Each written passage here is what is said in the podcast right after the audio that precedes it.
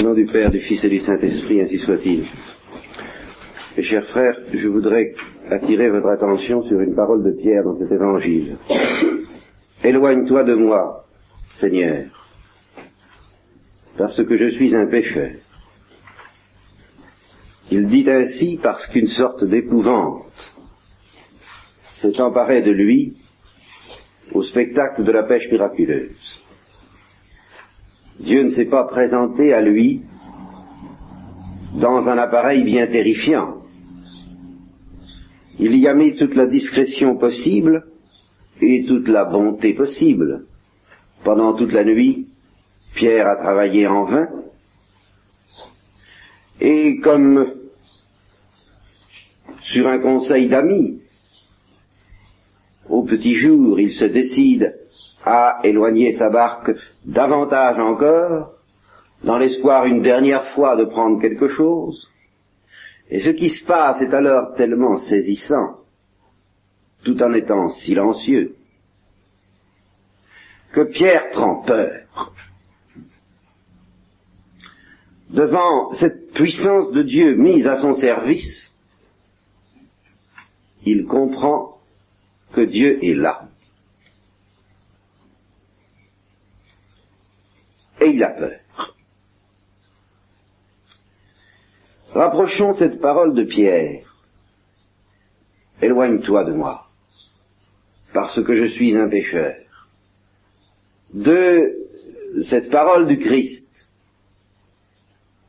évoquée d'une manière magnifique par l'évangile de dimanche dernier. Je ne suis pas venu appeler les justes, mais les pécheurs. Et je suis prêt à négliger en apparence, à laisser dans le désert, où d'ailleurs elles y sont très bien, les 99 brebis qui n'ont pas besoin de se convertir, pour aller chercher dans les broussailles, dans les épines du monde, celle qui a péché, et qui par son péché s'est mise dans l'impossibilité de revenir au bercail, si je ne vais pas la chercher moi-même.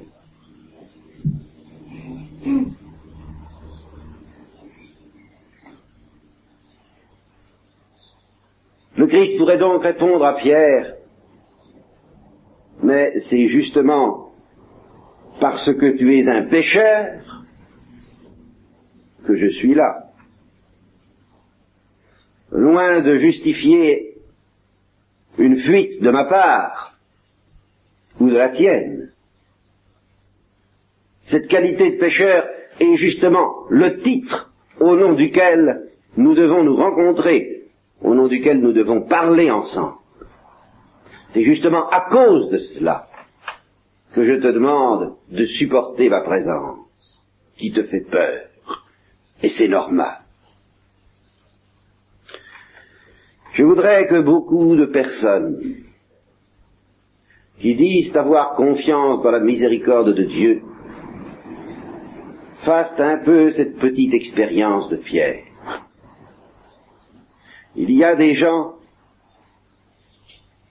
qui déclarent qu'ils ne craignent pas Dieu, qui font confiance à sa miséricorde, moyennant quoi ils ne sont pas pressés de faire quelque chose pour le trouver, pour le rencontrer, pour lui plaire, moyennant quoi ils se rassurent, et ils vont quelquefois déclarant qu'ils ne croient pas à l'enfer, que ce n'est pas possible parce que Dieu est trop bon. Je ne discute pas ce point. Je dis seulement que cette conviction, dans laquelle ils sont peut-être, de pouvoir se rassurer, de ne pas s'inquiéter, cette conviction ne repose pas sur une vraie confiance dans la miséricorde. Car je pense que ces personnes si elles se trouvaient brusquement en présence du Christ,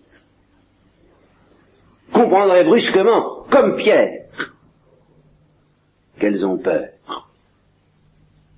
Et justement, elles se servent de cette soi-disant confiance dans la miséricorde pour fuir cette mise en présence du Christ avec ce qu'elle comporte, en effet, de redoutable pour quelqu'un qui saisit brusquement que le Christ et lui, que Dieu et lui ne sont pas du même monde, que ça ne peut pas marcher ensemble. Ce n'est pas un raisonnement qui peut faire comprendre cela. C'est une mise en présence. Et une mise en présence de la bonté de Dieu. Que Dieu fasse pour nous un miracle un peu plus saisissant, quoique discret, et qu'il nous fasse sentir qu'il n'est pas loin, et nous avons peur. Et cette peur est fondée sur la découverte d'une grande vérité et sur une immense ignorance. La découverte d'une grande vérité en face de laquelle nous nous aveuglons volontiers et volontairement, à savoir qu'entre Dieu et nous, il n'y a rien de commun. Et que nous ne pouvons pas supporter le contact de Dieu. Que nous voulons profiter de sa miséricorde, oui, mais pas pour être mis en contact avec lui. Profiter de sa miséricorde pour être tranquille, pour qu'il ne nous juge pas, pour qu'il ne nous fasse pas de mal. C'est un Père trop bon pour nous faire du mal. Voilà ce que nous pensons. Mais nous n'allons pas jusqu'à imaginer, et nous restons inconscients à cet égard, à l'égard des paroles que l'Église et l'Évangile nous enseignent. Nous n'allons pas jusqu'à imaginer que Dieu puisse désirer faire commerce avec nous, entrer en intimité avec nous. Et si nous imaginions cela, alors nous aurions peur. Et lorsque nous comprenons cela, alors, avec notre soi-disant confiance dans la miséricorde, nous avons peur. Parce que nous comprenons que ça ne peut pas se faire. Nous le comprenons là dans la vérité et dans l'humilité. Éloigne-toi de moi, Seigneur. Non, c'est pas possible. Tu ne peux pas t'approcher de moi tel que je suis. Parce que je suis un pécheur. Et lorsque nous parlons de nous préparer à la mort, là où nous pensons bien qu'il faudra rencontrer Dieu, ce que nous entendons par là, quand nous disons qu'il faut nous préparer à la mort, eh bien nous entendons un petit travail que nous voudrions autant que possible effectuer loin de Dieu, ou enfin pas trop près, et qui consisterait à essayer de devenir tout de même un peu moins pécheur, un peu moins indigne, de façon à ce que le jour où il faudra tout de même bien que nous soyons en présence de Dieu, que notre regard croise le regard du Christ, sans pouvoir lui échapper cette fois, eh bien, de façon à ce que ce jour-là, le choc, tout de même, soit un peu moins rude. Et alors là, encore une fois, Pierre découvre une grande vérité, à savoir qu'il n'est pas prêt à soutenir le regard de Dieu mais il commet une grande erreur que nous commettons tous, et qui consiste à s'imaginer que pour devenir prêt à rencontrer Dieu, il faut d'abord s'éloigner de Dieu. Ne pas se rapprocher trop et essayer de faire la toilette.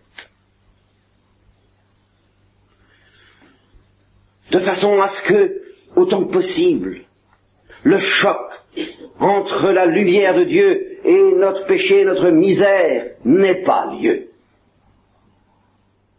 De façon à ce que ce ne soit pas affronté et à ce que nous ne soyons pas vus par nous-mêmes dans l'impitoyable lumière de cette pureté de Dieu. Si on pouvait arranger les choses, et c'est ça que nous appelons nous préparer à la mort. Et alors là, nous commettons une grande erreur avec Pierre.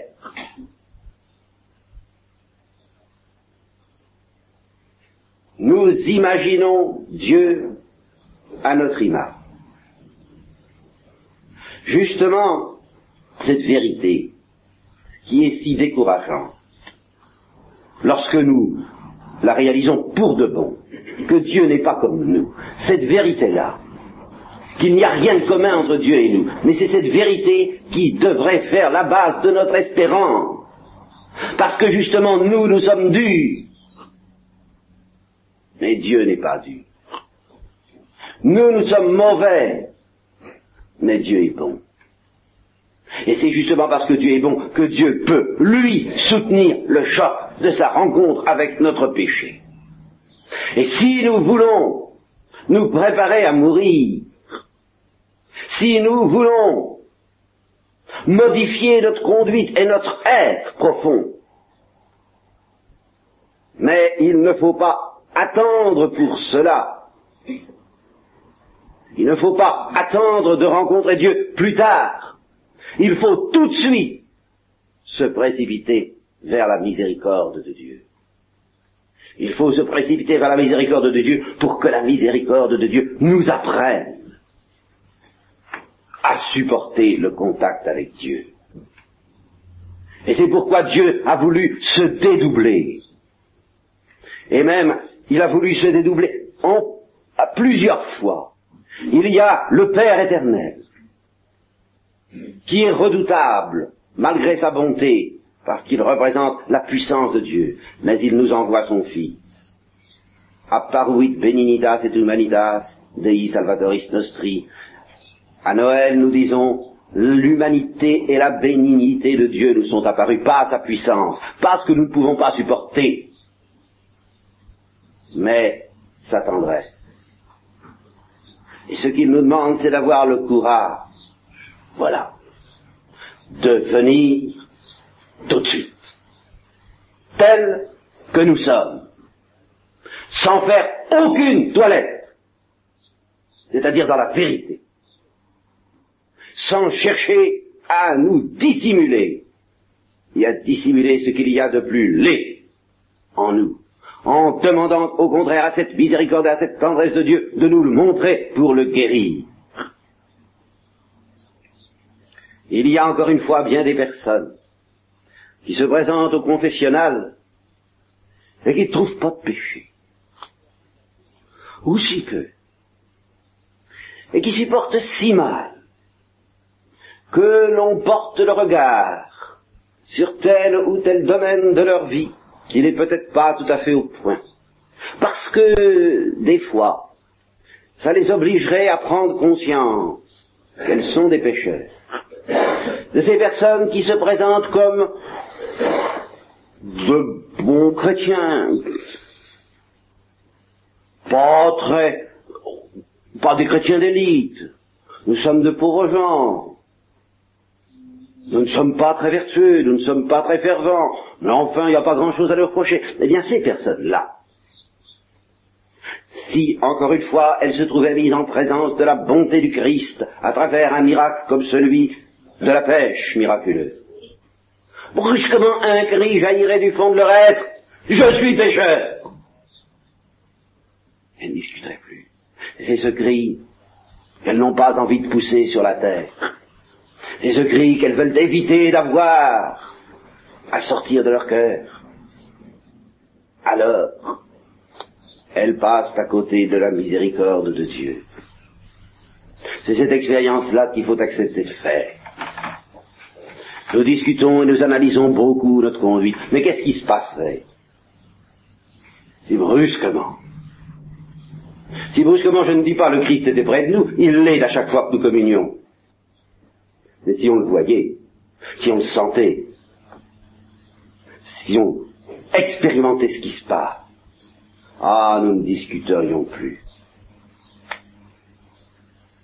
Et à ce moment-là, le Christ pourrait nous apprendre à avoir confiance, la vraie confiance. Une fois que nous serions dans la vérité, enfin, que nous ne chercherions plus à nous rassurer par des arguments, nous pourrions peut-être trouver la miséricorde. En comprenant du fond de notre être que c'est justement ce qui nous fait peur en Dieu et en nous qui doit nous rapprocher, Dieu et nous, notre extrême misère, et son infinie tendresse, son infinie bonté, son infinie pureté. C'est cela qu'il faut lui donner, et non pas des couvertures, des masques, des apparences de bien-pensants et de bons chrétiens. Non, c'est pas ça qu'il attend de nous. C'est cette chose qui sortira malgré nous, et peut-être dans la crainte, le jour où nous le sentirons présent, de force en quelque sorte, au moment de la mort. Eh bien, en attendant, nous sommes libres.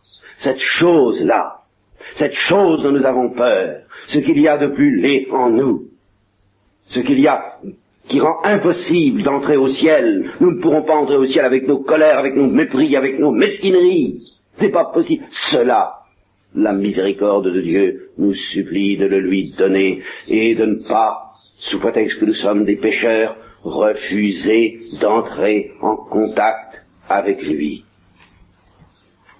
le vrai contact de la miséricorde qui pardonne tout, qui guérit tout, qui répare tout, qui ne demande qu'une seule chose, la confiance et la vérité. La loyauté, la loyauté par laquelle nous reconnaissons que ça va mal pour nous, par laquelle nous renonçons à dissimuler cette vérité, que ça va mal pour nous, et la confiance, qui remet vraiment, qui jette tout dans le cœur de Dieu parce qu'elle sait que Dieu a un cœur de père et un cœur de mère et qu'il est tout puissant, qu'il a donné son sang pour nous sauver et que nous n'avons pas le droit de craindre. En fin de compte. Et c'est pourquoi je vous disais qu'il s'est dédoublé plusieurs fois après nous avoir présenté son Fils, son humanité et sa bénignité, parce que son Fils c'est encore Dieu, c'est encore trop. Éloigne-toi de moi, Seigneur. Eh bien, soit, je m'éloignerai. Je t'envoie ma mère. Il nous envoie la Sainte Vierge pour que vraiment là, nous n'ayons pas d'excuse de refuser le contact. Le vrai contact. Et même avec la Sainte Vierge, le vrai contact n'est pas si facile. Il faut tout de même accepter d'être affronté à une lumière excessive pour nous, à un amour excessivement pur, qui demande trop parce qu'il donne trop. Il faut accepter cela. Mais alors là, vraiment, si en face de la Sainte Vierge nous n'acceptons pas d'avoir assez confiance pour être affrontés à Dieu par elle, nous n'avons pas d'excuse. Venez au Père. Si vous avez peur du Père, venez au Fils. Si vous avez peur du Fils, venez à la Mère. Mais venez. Et venez tout de suite. Ne commettez pas cette faute plus grave que toute de vouloir arranger les choses avant de venir. Venez pour que les choses s'arrangent. Venez dans la miséricorde de Dieu. Elle vous attend. Et vous lui faites une peine infinie en ne venant pas en vous excusant, en trouvant des motifs pour attendre, pour ne pas, pour, pour, avoir des délais en face de cette invitation au banquet de la miséricorde qui est pour maintenant, qui est pour tout de suite, pour aujourd'hui. La grande faute que nous aurons à pleurer au jour du purgatoire, c'est d'avoir envoyé des excuses et des excuses qui s'appuyaient peut-être sur nos péchés. Ce ne sont pas nos péchés qui nous sont reprochés d'abord, mais d'avoir envoyé des excuses. J'ai autre chose à faire. Et puis je ne suis pas digne. Il faut que j'arrange les choses avant de me présenter devant vous. Non, viens, tout de suite. Parce que l'invitation, elle est pour tout de suite. Tout est prêt. Et aux noces de l'amour et de la miséricorde, ainsi soit-il. Au nom du Père, du Fils et du Saint-Esprit. Amen.